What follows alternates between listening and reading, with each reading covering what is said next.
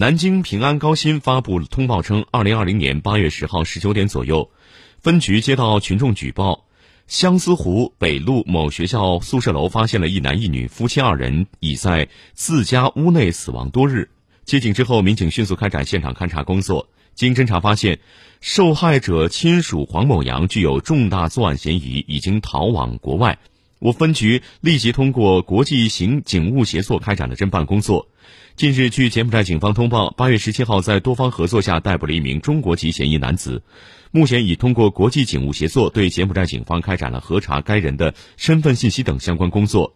分局将全力以赴侦破该案，维护好辖区治安稳定。